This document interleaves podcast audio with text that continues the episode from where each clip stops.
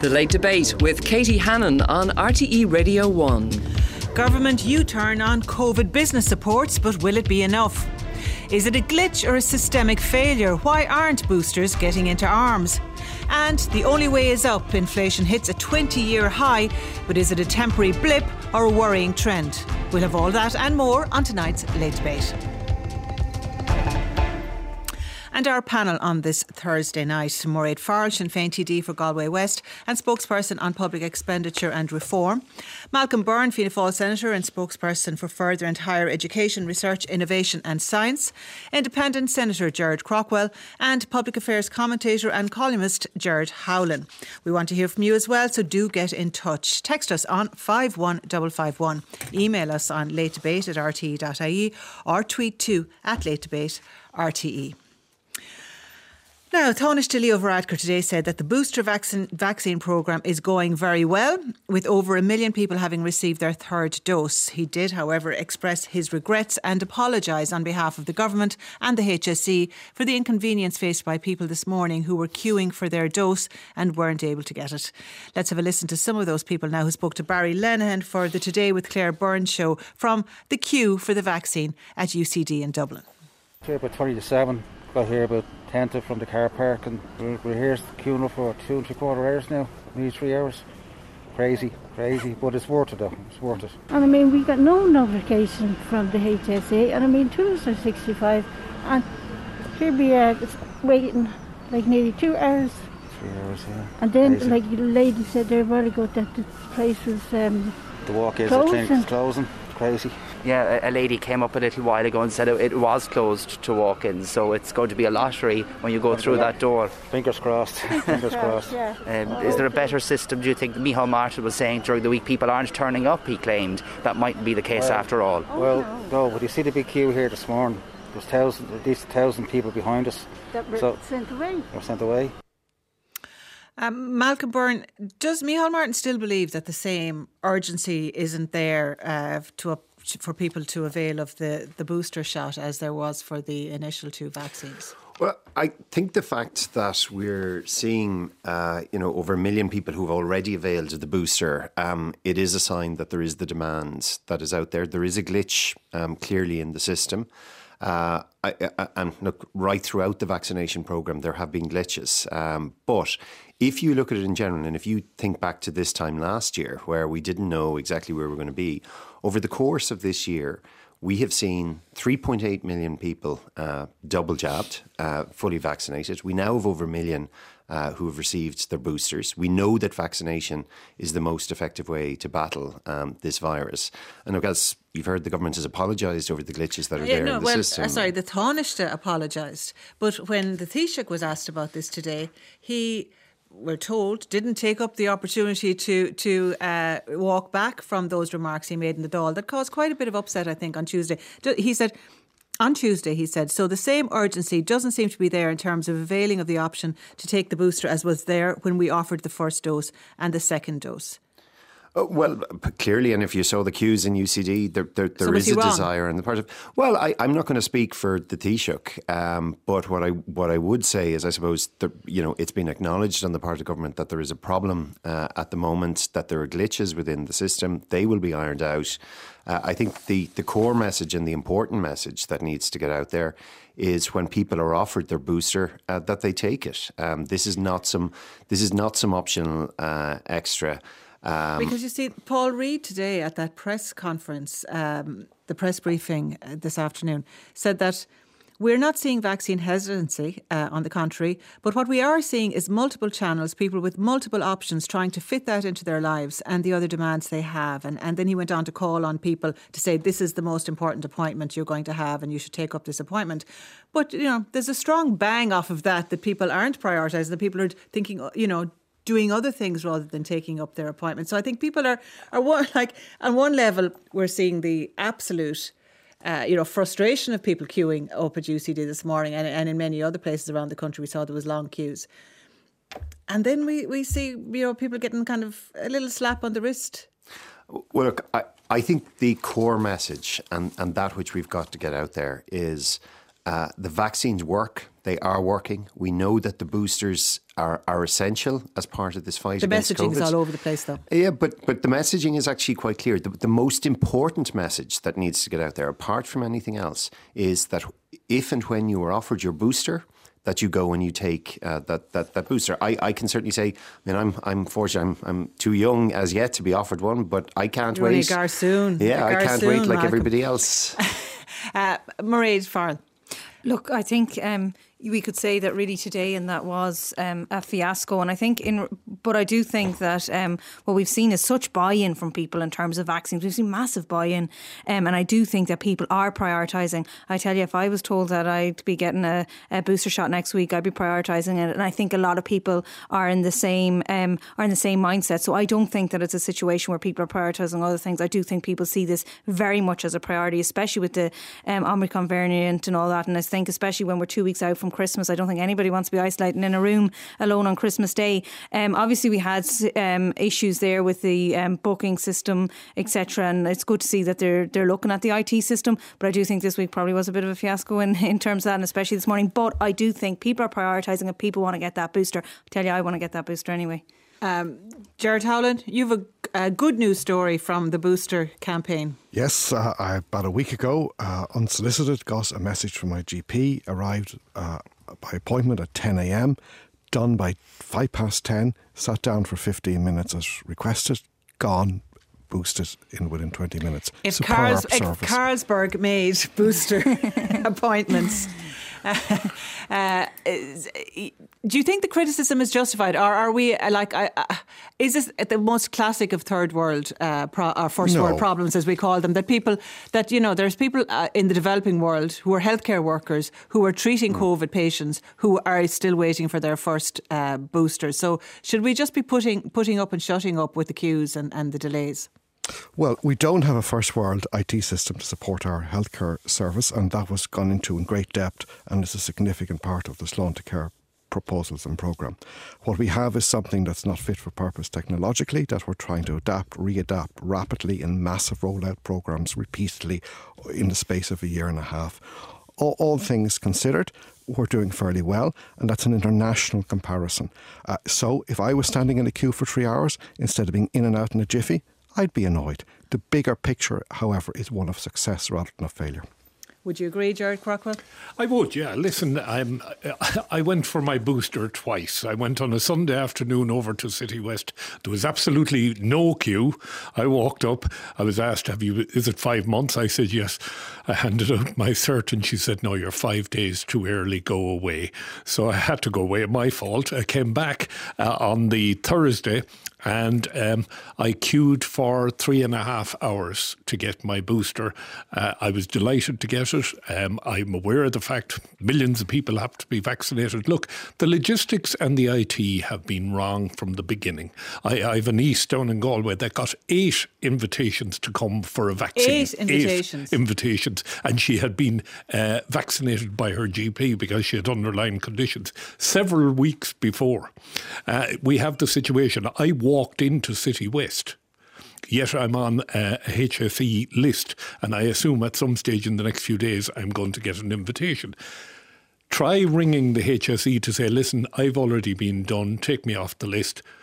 I hung on for 34 minutes and 32 seconds before I got to a human being.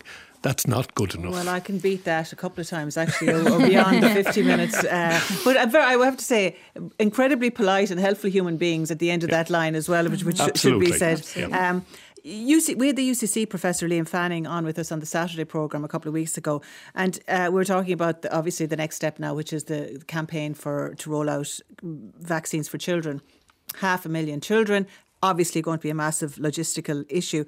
He was saying we should, like, it's so important uh, to get the booster program right, along with this other program, that we should be looking at calling in the army at this stage. my my uh, sentiments totally. The army are used to putting logistical issues in place. They move entire battalions. They have the experience from Ebola. They know how to get things done. And I think what we've done is we've asked people in the HSE who are not used to massive uh, logistical problems like what we're seeing right now. We're asking them to step out of their comfort zones into a, a pretty dynamic situation that changes by the day. So I personally would favour seeing the Defence Forces, but then people would expect that from me anyway. But I would, because we have the expertise there. We know how to do it, and I think that's what we should be doing. And I think my colleague Cathal Berry would, would would agree with me. And Cathal is both military and, and a medical doctor who has been involved in the vaccination program. So I mean, uh, every centre you go to, there are military people there. I think we should be pulling in the uh, logistical expertise and using that, and let the HSE do what it does best: look after sick people. Okay, uh, you, you were nodding there, Malcolm. you, you agree? Yeah, I, would agree. And I think if, if you're calling the early days of the vaccination programme, the Defence Forces did come out uh, to assist. Uh, and I, I think And we still see them. If you go to, to for a test, uh, you see some of the, yeah. the guys there in their fatigues, and, and this, their army this fatigues. really is a, you know, it's it's an all hands on deck um, operation. I mean, I th- you know, look at the figures again in the overall scale of things. And, and there are glitches and they're having glitches all year. But remember, we're at a situation 3.8 million people fully vaccinated in under a year. A million have already received a booster. And, and contrast that, and you, you, you, you referenced it as a first world problem. I think, you know, one of the biggest challenges we have is where in the developing world we still have, you know, in single digits uh, the numbers who are vaccinated. And I think we do need to shift some of our concentration to try to ensure. And Ireland has been very generous uh, in terms of providing vaccines. We, we need generous trips, when it comes to the trips. Well, we, we support. I mean, I, I, I think it's been clear. Minister Minister Donnelly has made clear that in principle he is supportive of the TRIPS waiver. This is an issue that's being discussed. But the government is supportive of a TRIPS uh, um, waiver. Is, is, Stephen Donnelly, when he was in Stephen Donnelly, when he was in the Seanad, said that uh, you know on a personal basis he supports it. A personal Ireland's, basis is no good if the no government good, is supporting the, the, the EU position, which yeah, is against the TRIPS waiver. So, so and, and, the government is discussing this at, at EU level. In fact, I was I was only chatting with Minister Robert Troy about this. I think Ireland has been you know, uh, per head of, of, of, population, we have been one of the most generous in terms of uh, delivering vaccines to the developing world, and it's precisely why I brought it but up. As it's, we know, it's a drop in the ocean when it comes to what needs to be done, and the only thing that will actually get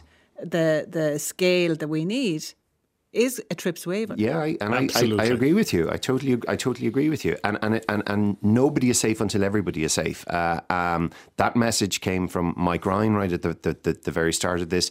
With the excellent UNICEF campaign that's out there, but I entirely agree. There has to be greater generosity on the part of the EU, and it should be remembered as well. I mean, I know the EU is getting a lot of criticism right now, and deservedly on, on the slow pace on this. But at the so start, the that, EU sorry, opposed just, just to be clear bans. about this, are you saying that that um, Stephen Donnelly is actively engaging with his counterparts uh, in the EU? Well, well, well I, I, I, can't say exactly what the minister's doing, but what he did say in the Seanad when it was posed to him yesterday was he he he indicated very clearly that he supports it because because we know uh, we know the position that, that until everybody is safe. Well, we had uh, Alice Mary Higgins in the studio last night, and she actually specifically said if the government doesn't support the TRIPS waiver and support the, the change in the EU position, then we should just stop saying nobody's safe until everybody's safe because you know it, it the two the, the current government position isn't. Yeah, and, and it has to be it has to be agreed at EU level. Uh, it has to be agreed that, at government level first. Yeah, yeah absolutely. Uh, yeah, we look. I mean, I think this is something that we need to be shouting from the rooftops about.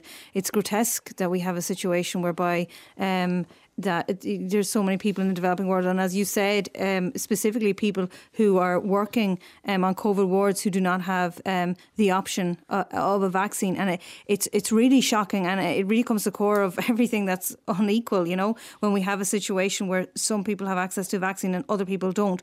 I had heard, I, had, I didn't hear specifically what Minister Donnelly said, but I had heard previously that Minister Donnelly had made soundings in that regard. But the reality is that is not coming from government. We literally need need to be shouting from the rooftops about this um, TRIPS waiver. It's so important. We know that um, variants will uh, form, and we don't know what the, what they will take. But we literally will not get out of this unless we are absolutely sure that um, every country and everyone has the ability to take a vaccine if they wish to do so. Yeah, even from will. a purely selfish, uh, selfish even selfishly Yeah. position. not uh, that it is. It, uh, it's t- fundamentally about equality here, and it's fundamentally about people having access to medicine. But it is shocking that that isn't the case.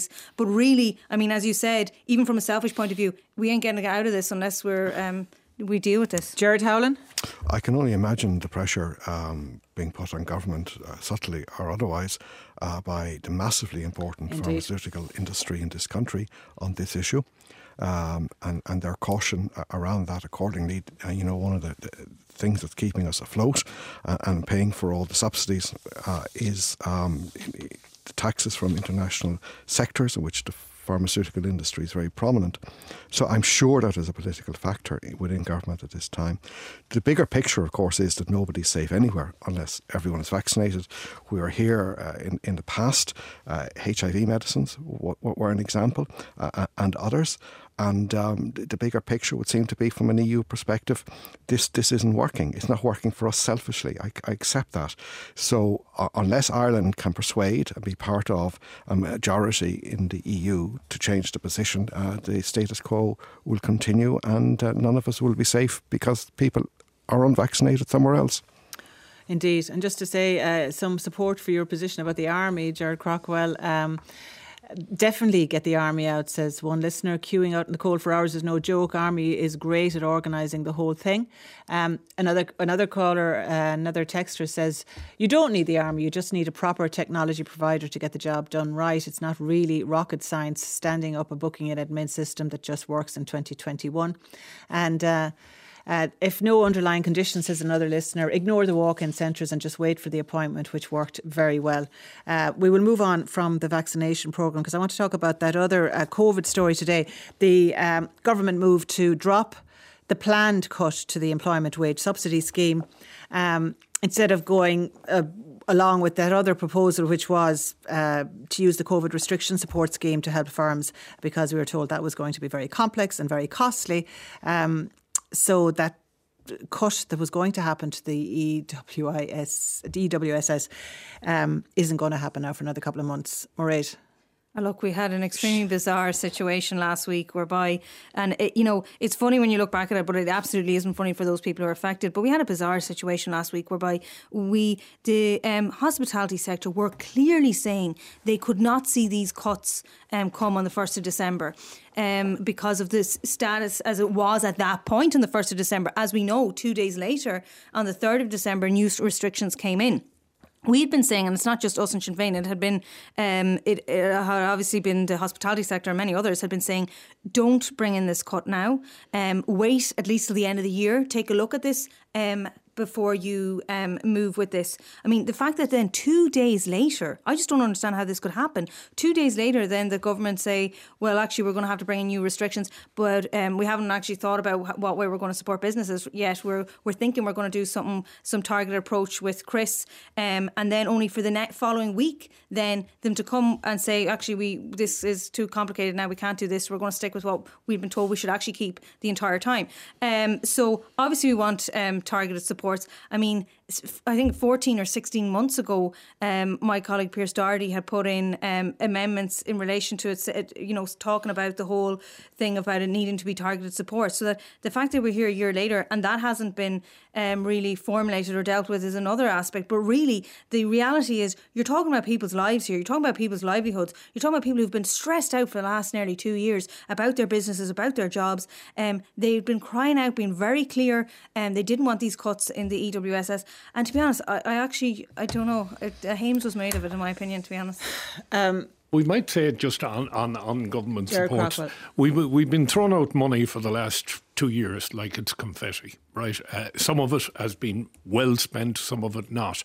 Uh, one of the things that really got to me, um, I was listening to the people involved in the pantos, the pantomimes, and it wasn't a government instruction, it was government advice. And government advice means you have no claim on insurance policies, you have no. So, uh, government need to be clear if if they do not want large crowds to gather in uh, theatres, for example, then they have to compensate those who have put their hard-earned money into preparing something that up until a couple of days ago, they expected to be able to re- see a return on their investment. And I, I, it really galls me when we get this government advice is A, B, and C.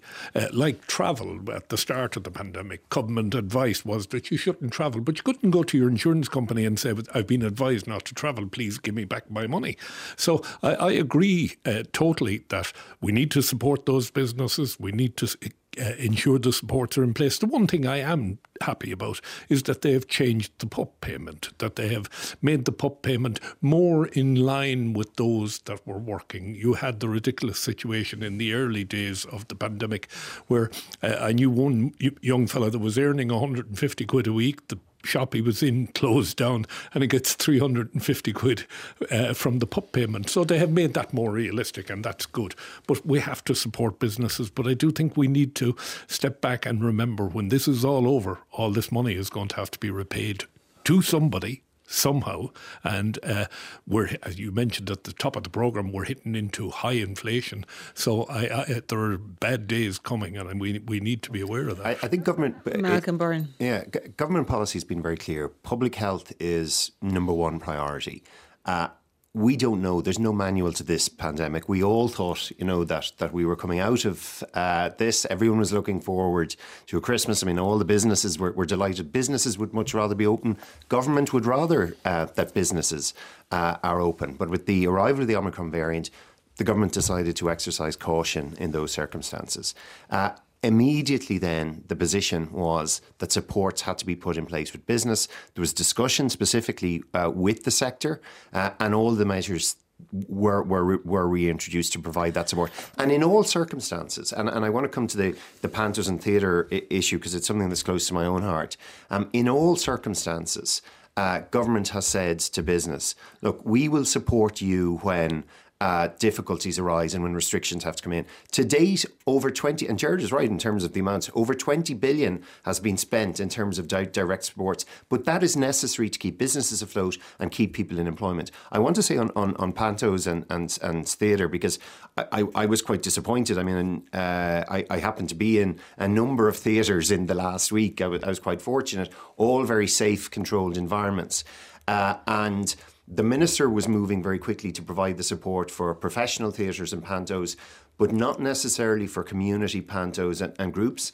Uh, and in fairness, Senator John Cummins from Waterford and I raised a commencement matter uh, in the Seanad. We pushed on this. The Minister agreed a package to be made available through local authorities to support those community pantos and so on, because a lot of them, you know, won't survive without but, it. So, so what I'm, what I'm saying is government you, yeah. is government is but responding. Can I put you, if it is, and the phrase we heard today, which I think would have kind of made a lot of people groan internally, which was if this really is going to be a long war.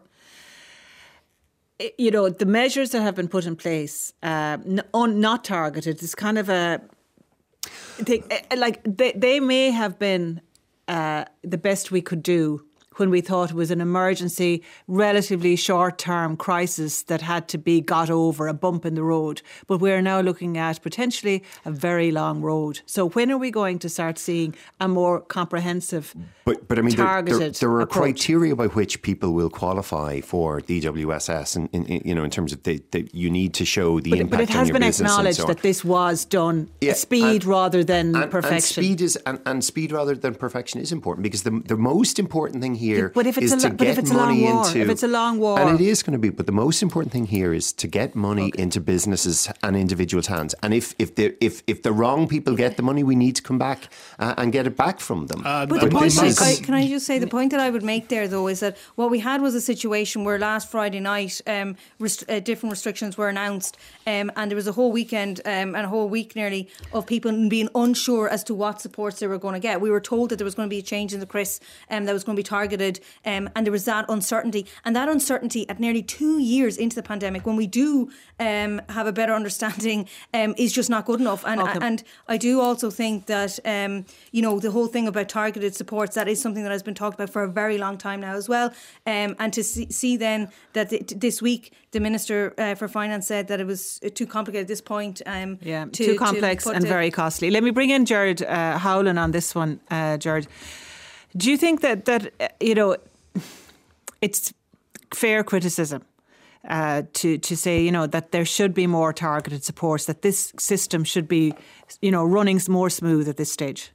Well, I mean, the government, uh, as you said, started this as an emergency measure over a year and a half ago. But until unless we know differently, we have to assume this is a new normal indefinitely. And if it's a new normal indefinitely, uh, we cannot have ghost industries permanently subsidised. Uh, that's an incredibly hard, shocking thing to say, uh, but we are massively overprovided in, in some sectors, in, in, including restaurants, entertainment, and so forth, for this new normal. And um, we cannot, uh, you know, it's, it's these subsidies or taxes that have to be paid with interest eventually. That, that is going to be a, downward, political hot potato. No, like, it's, it's, a political volcano. A volcano, indeed, but, yeah. Uh, but it doesn't change the fact that subsidising zombie businesses is bad for the economy, is bad for jobs, is bad for people, will be paid for uh, in spades eventually. And that eventually, by the way, could come much sooner than we think uh, if in interest rates rise, if the ECB takes the punch bowl off the table. But Actually, Gerard is right here because if you just give yeah, me a second, Gerard, Malcolm, yeah. Gerard is right Gerard here because um, when we talk about subsidising industry, for example, that comes at a cost of putting air filtration systems into schools where we were told a year ago children don't get COVID, don't worry about it. We now have a situation where uh, we're told that air filtration systems will be made available if a school can put forward a case. But we've heard several principals coming out saying that the criteria is so difficult to deal with that they just can't do it. Uh, at the end of the day, wait, wait, the new normal that you're speaking about, Katie, that's really what we've got to sit down and think about what is the new normal. And Gerard is right. If, if having been a businessman myself and lost a business and lost my home into the bargain with it, uh, I, I think sometimes we have to be real about things. And if a, if a, a ghost business exists or a zombie business exists, unless a strong business case I'm, can be made. I, am going to know. I, I really have to because particularly on the question of the EWSS, that is about ensuring that uh, people can remain in employment. That, but that Ma- Malcolm, that, that doesn't address the fact that people can only be kept in employment in businesses that have a viable future. And in this environment, unfortunately, horrible as it is, a lot of these businesses seemingly do not have that. But these, Therefore, no. these payments are good money after bad. No, how is the call going to be made on that, though, Gerard Howlin? Uh, uh, well, with, with such political pain that I prophesy it won't be taken. No, well, I, I, I look. It, it's going to be a case of there. There has to be a prudent management of the economy. That that is the case, and there is evidence that's now showing that the economy is bouncing back better uh, than anticipated. Do you believe that all of those businesses that are, you know, being kept on life support, uh, uh, you know, now because of, of no, the they're, situation, they're, they're do you believe all of those businesses no, will come back? No, it, it's inevitably going to be the case that, that that you know there are always going to be some businesses that, but I think that the vast majority of them, and I certainly know that if you look at people who are employed in tourism and hospitality who've who've had it tough over the last period, most of the hotels and restaurants and bars will survive. Not all of them will, of course. Of course, in normal times, not all businesses will. But what is important here is that we give people a fighting chance, and more importantly as well, that that those businesses are able to retain employees. Because if they lose those employees, like there's already a major skill shortage within the hospitality sector, if somebody is let go from a business, you know, they're going to go and, and, and look to try employment, eh, find employment in other areas. Like there is that bigger issue of the skill shortage within the hospitality sector and people who have been leaving the sector. This is really about giving those businesses a fighting chance. And government is, and, and, and I make no apologies for saying this, government made very clear that we will provide support for the businesses if the restrictions have to be brought in. And that, that commitment forever is and ever, amen. Continue. Well, not forever and ever, a, a, a, amen. You can't say that. And I, I do appreciate this is going to be the new normal. But what I'm, I'm certainly hoping is if, as we move through, you know, the evidence from the booster campaign is uh, that you know it, it, it, from in other countries is again that it's reducing the levels the levels of serious illness. We're not going to see the same numbers ending up in in hospital then what we're going to be able to do is, is to manage and to continue uh, to live with COVID. Government never wanted, you know, government does not want to close down any sector. The problem is, is uh, because of the new variants. Uh, uh, in a strange, tur- in a very strange turn of events, I have to agree with Malcolm here. I think the thing is Can that we just um, have a moment silence for that, for that, mm. for that um, eventuality. Yeah. Okay, but look, I mean, I, I think at this very moment of time, what we're saying is that we're restricting business and people's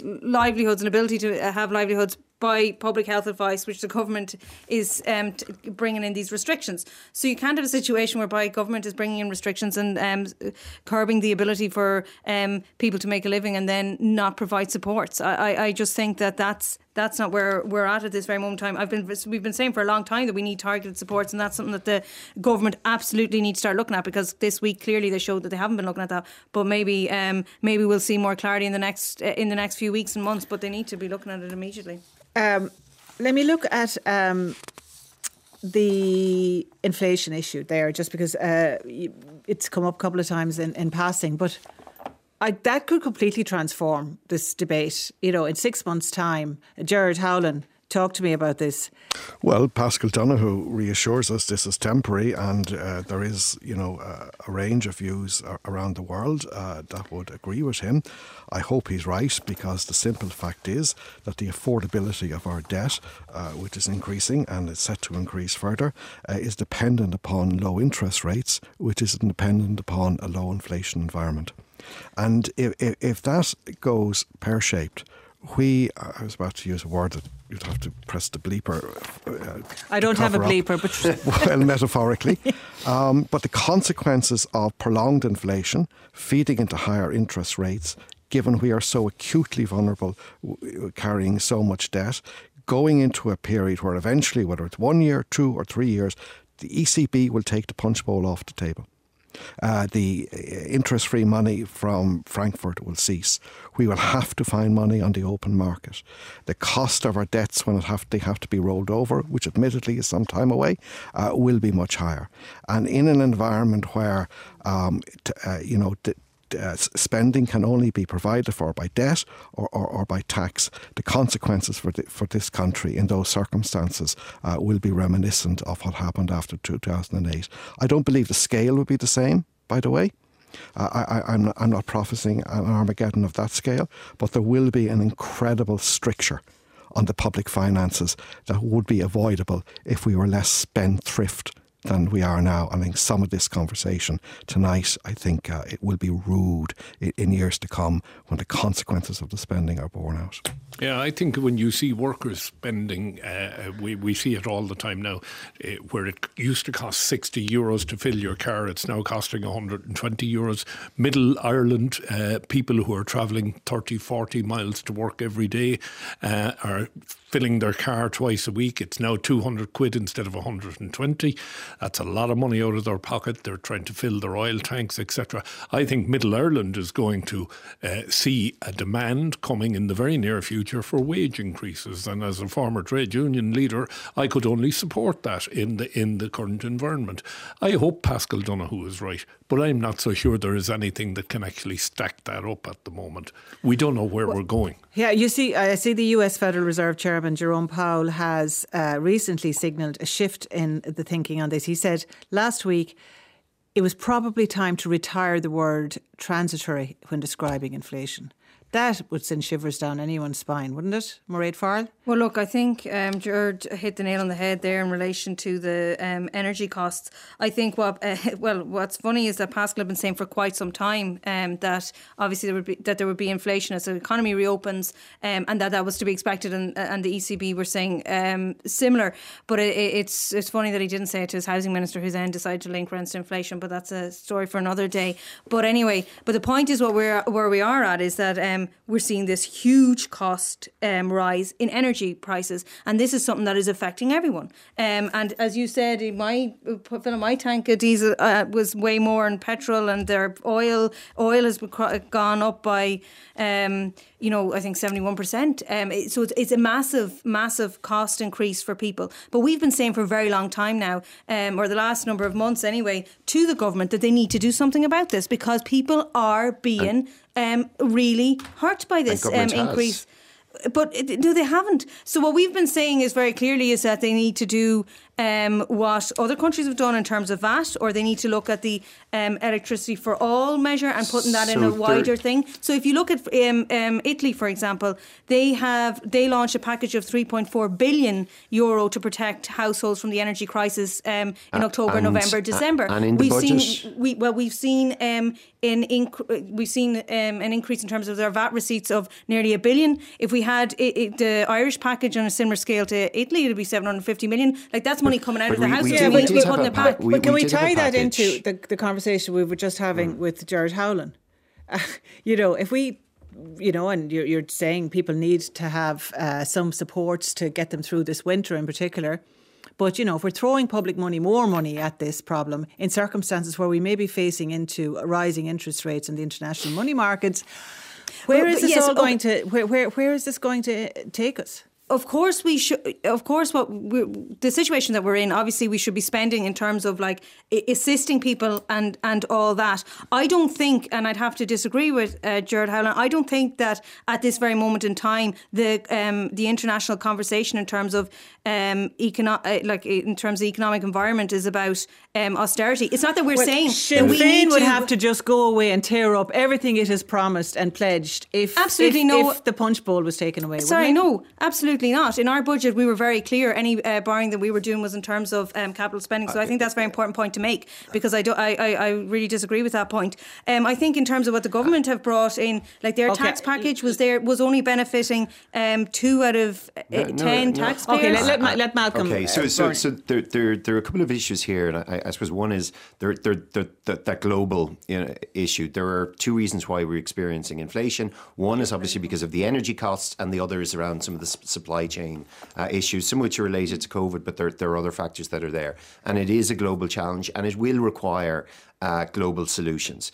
In terms of specific measures, because people are are hurting, uh, very clearly in the budget there were a number of measures put in place. That included increases in all the social welfare payments. The social welfare uh, package was something of the order of about 550 million.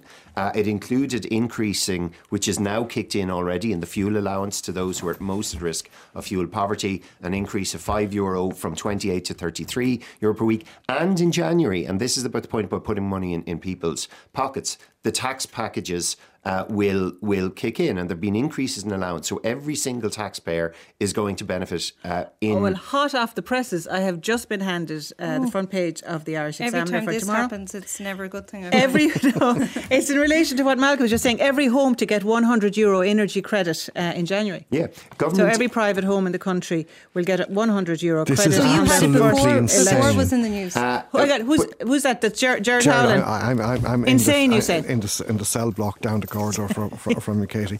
This is insanity. Uh, A hundred euro for, for everyone in, in, in, in the audience to buy a couple of bales of briquettes uh, in, in the new year. You won't couldn't think of a more briquettes, so- promiscuous waste of money. Why? Because first of all, fuel poverty is a reality, and it's too seriously, too serious an issue to have money frittered away on everyone in the in the audience. Because people who are cold because they can't afford fuel are not helped by people like me who don't need or deserve that money. I Malcolm got to agree with that. Well, uh, look, it it it, it It's is gonna be- shameful Look, it is going to be something that that uh, Shameful. It's it, it's to it's to no, I, I don't accept it shameful. When when we I look at it, there's a huge there's a huge challenge uh, in in terms of fuel cost. We hope, and everyone hopes, it's a short term challenge. Um, but if it's not, we've got to help people uh, through this winter. There is, by the way, there's a No, but a- no, but no, but address the point that Gerard Howlin has just made. There are clearly people who will be in very bad straits, dire straits this winter, and they need the help. But why are we treating it like the the child benefit and giving it to, to everyone who doesn't need it as well? Because uh, every household is going to have an impact. Now, I, Ah, I haven't come seen on, the. Malcolm okay. Byrne. But I, I put this You're way. not honestly telling me I- that every mean- no, no, household no, in this I'm country not, is I'm going not, to be Katie, fuel I'm poverty. Not, no, I'm, I'm not Yeah. saying that, Katie. But but what I'd say is every household is affected. But what, what I haven't seen the detail. I don't know the detail of the scheme yet. But certainly, I do believe that it should be targeted at those who are who are most at risk. But it is look, But it it's is not. a cost. It's, I- I'm just reading it, and this is according to Daniel McConnell and Jeff uh, Percival in the Irish Examiner.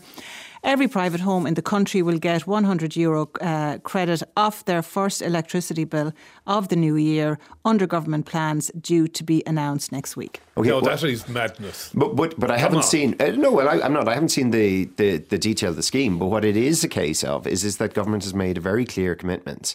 Uh, that we are going to address some of the challenges that are that are there because everyone knows that energy costs are in the short term going to be very but Malcolm, significant. This, this goes back to the earlier point about government money at this time being thrown around the place.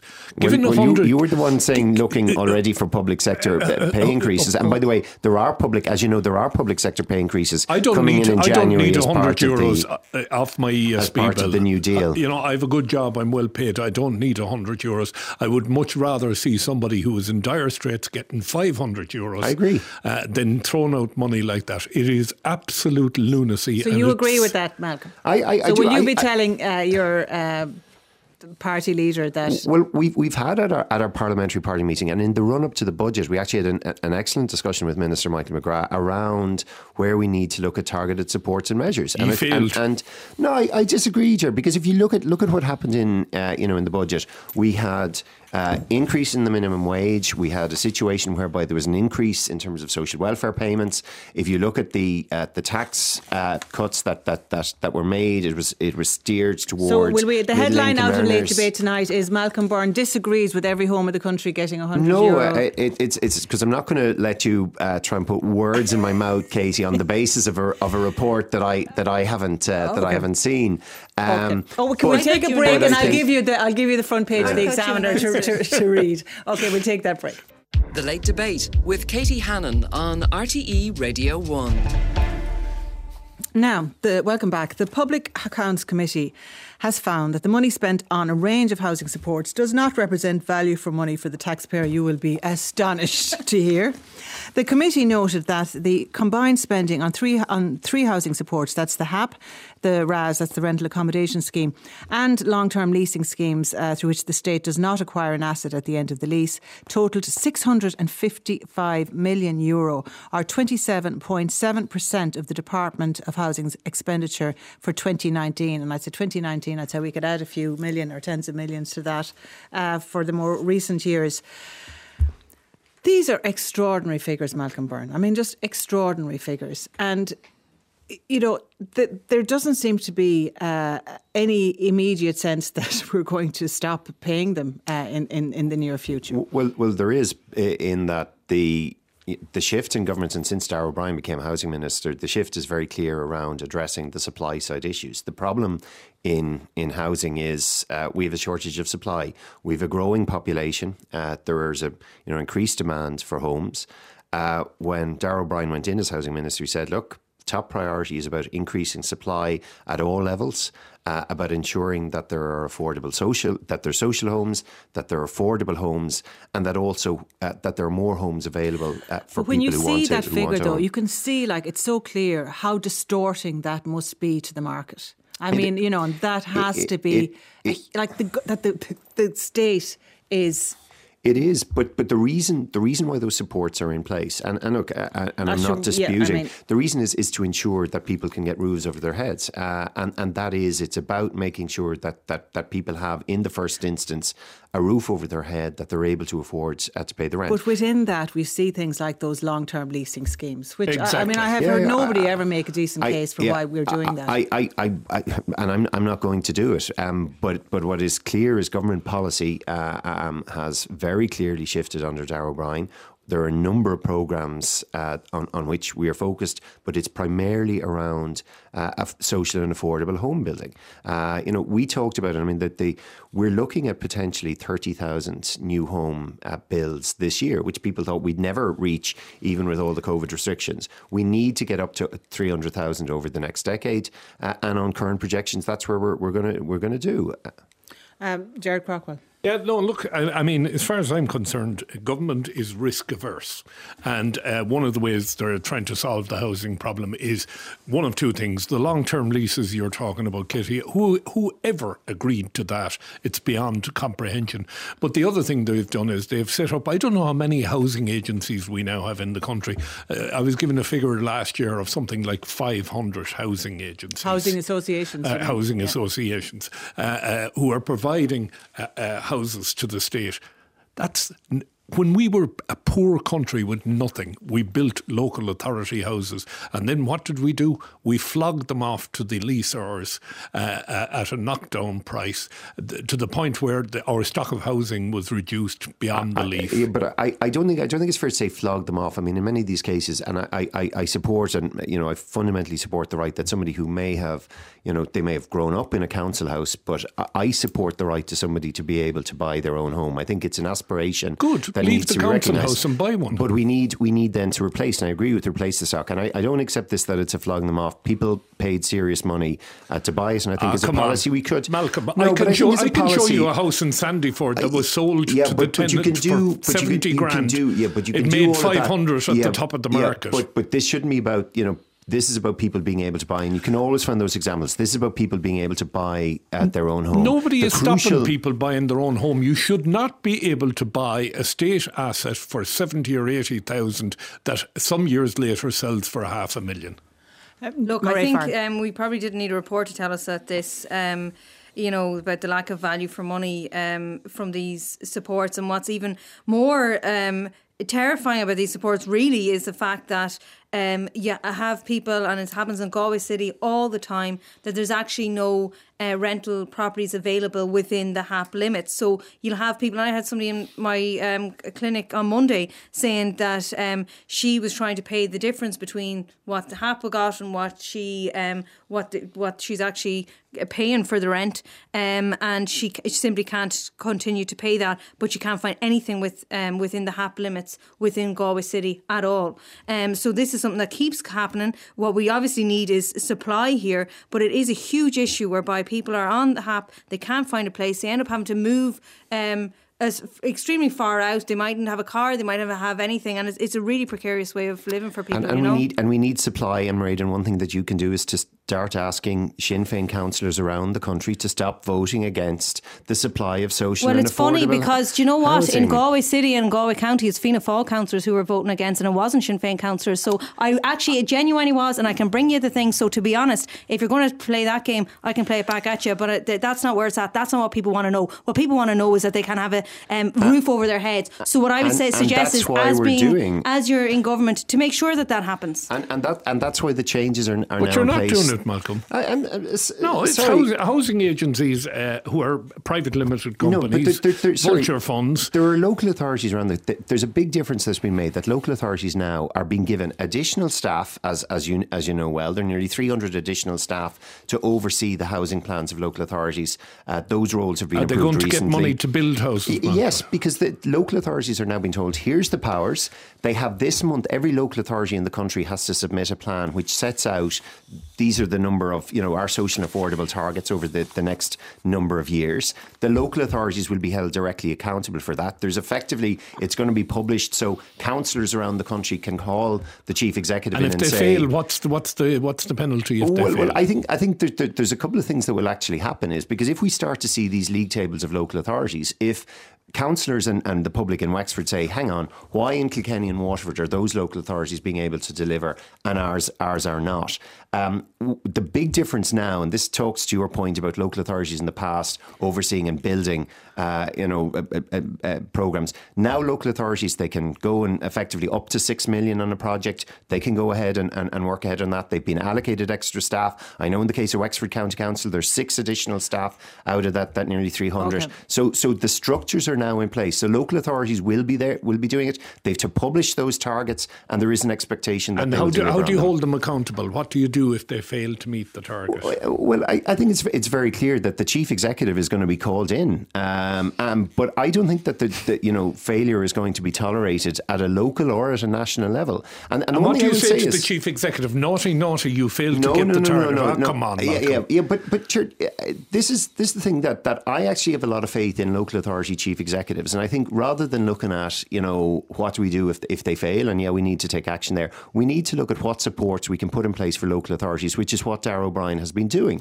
And I, I've got to say, everyone everyone said we're not going to meet you know the home building targets this year next year so on. But the reality is, we're going to be coming very close. Okay, well, okay, we, uh, we wish you well in that one. Uh, no, but Katie, uh, no, I'm, not, I'm not being cynical about it. I'm just saying, I'm saying I genuinely wish you well in that one. If that, no, if, if, if that, if, of if, course we if, all wish them well, and we all want them to reach uh, targets. That's obviously the main aim here. But we have to also look in terms of the affordable to make sure that any affordable housing is genuinely affordable for okay. people. Because at this very moment in time, so few people in my age group are able to buy a home, and they're not able to afford the rents because unfortunately, Darragh O'Brien didn't understand the whole. And they're paying okay, and I'm going to, I'm going. No, I'm, I'm going to. I want to move on. We've only a few minutes left, and I do want to touch on this because it's a really extraordinary piece of legislation uh, that we're learning about now. This uh, legislation in the UK, the proposed Borders and Nationality Bill, which. Uh, if introduced, would have major implications for the border on this island. Um, the proposals would require non Irish EU citizens living in the Republic to apply for apply online for pre-travel clearance to enter Northern Ireland. Um, Gerard Howlin, were you were you across this today? It's an ex, it, it's really a, a, yes, an astonishing. It, it's absolutely stupefying because it cannot be enforced uh, unless there's a hard border. Non-Irish uh, persons here in the territory of the Republic are proverbial needles in a haystack under a significant uh, section of the population. Uh, how they are going to be picked out, sorted out uh, in, in the constancy of cross border travel, uh, which is sometimes you know only for a few hours, uh, let alone for a few days, seems to me utterly impossible. Uh, no thought has been given to the consequence of, of the hardness of the border you need to have in place to, to police this and, and the much wider cultural, economic, and political consequences that would come from that. And this is inoperable uh, within the context of how this island has progressed since the, the Good Friday Agreement. Um, it's not will not simply affect uh, the relative few uh, of, of non-Irish citizens here. It will affect fundamentally the quality of life, the freedom of movement across the island. It, it will deeply disturb equilibrium. Well, we need to fix our own side because if you're if you want to be a director of a company in the Republic of Ireland and you're domiciled in the north of Ireland, you can't without filling in a form, which means that your Irish citizenship in the north of Ireland is not a proper citizenship under the Good Friday Agreement. And actually, I brought that to the attention of the Minister for Foreign Affairs today, and he's looking at it for me. But it is unthinkable that an Irish passport holder who wants to be a director of a company in the Republic has to make an application to do so. Okay, and we, just, I, just to get back to this, and I just say, I, just uh, this is a by the by, but just it's a bit of uh, breaking news that I see here. It's from. Um, uh, Micheál Lehane, that passengers arriving from Great Britain are being advised by government to undertake daily antigen tests for five consecutive days beginning on the day of arrival. Um, Okay, it's not quite being uh, not being st- being stopped crossing a uh, border, uh, mind can, you. Can I? I uh, sit on I sit on the. Uh, I mean, uh, Gerard Howlin is right. This thing will be completely inoperable. I, I sit on, on the Brexit committee. We actually published our report today is on the implications. Is it just big talk, though? Do you think? I, I, I think it's look. I mean, unfortunately, with the British government's approach to Brexit, um, you know, who knows what they're going to come up with next. This this has been part of the part of the difficulty. this was an issue that you know we did speak with quite a number of people in the north around the implications of this this. And it, it's not entirely a small number, uh, as Sarah thinks. Like, there are a lot of people who, for reasons of work and study, cross north south. Yep. Uh, you know, they could be living in Derry and studying in, or working in Donegal, day, yeah. and, yeah. and, and, and, vice versa. We, have got to remember. I mean, one thing, and we always talk about green and orange on this island. You've got to remember now that there's about seven hundred thousand people on this island uh, who are not, you know, from from backgrounds originally born here, uh, and it was a very serious issue. It came up, uh, and I, I, by the way, I would encourage people to, to read our full report because the implications of Brexit on areas that some of us never even thought about, uh, you know, it, it, it, it's incredible. But particularly, you know, for those who are non-Irish or British, it's it's a nonsense. It's it's okay. not going to be very op- quickly, Mairead, because we're nearly out of time. Well, look, I do think it shows absolute cluelessness um, by the Westminster Tory government if they think that this is in any way practical. As we all know, people are living um, living and working um, uh, on both sides, um, and it's it's just totally inoperable. Um, but I would have concerns that this is something that they will want to um, push through. But again, it is totally in, it's totally inoperable. Okay, okay, I'm going to have to take that last break now. The Late Debate with Katie Hannon on RTE Radio 1. And that's all we have time for for this week. Thanks to all my guests and thank to thanks to all of you for listening and texting. The producer this evening was Brian Lally. Research was by Andrew Fleming. The broadcast coordinator was Elaine Conlon. And Harry Bookless was on sound. Stay tuned for Colin Murray on Late Date. But first, we hand you over to Siobhan Madigan on the sports desk.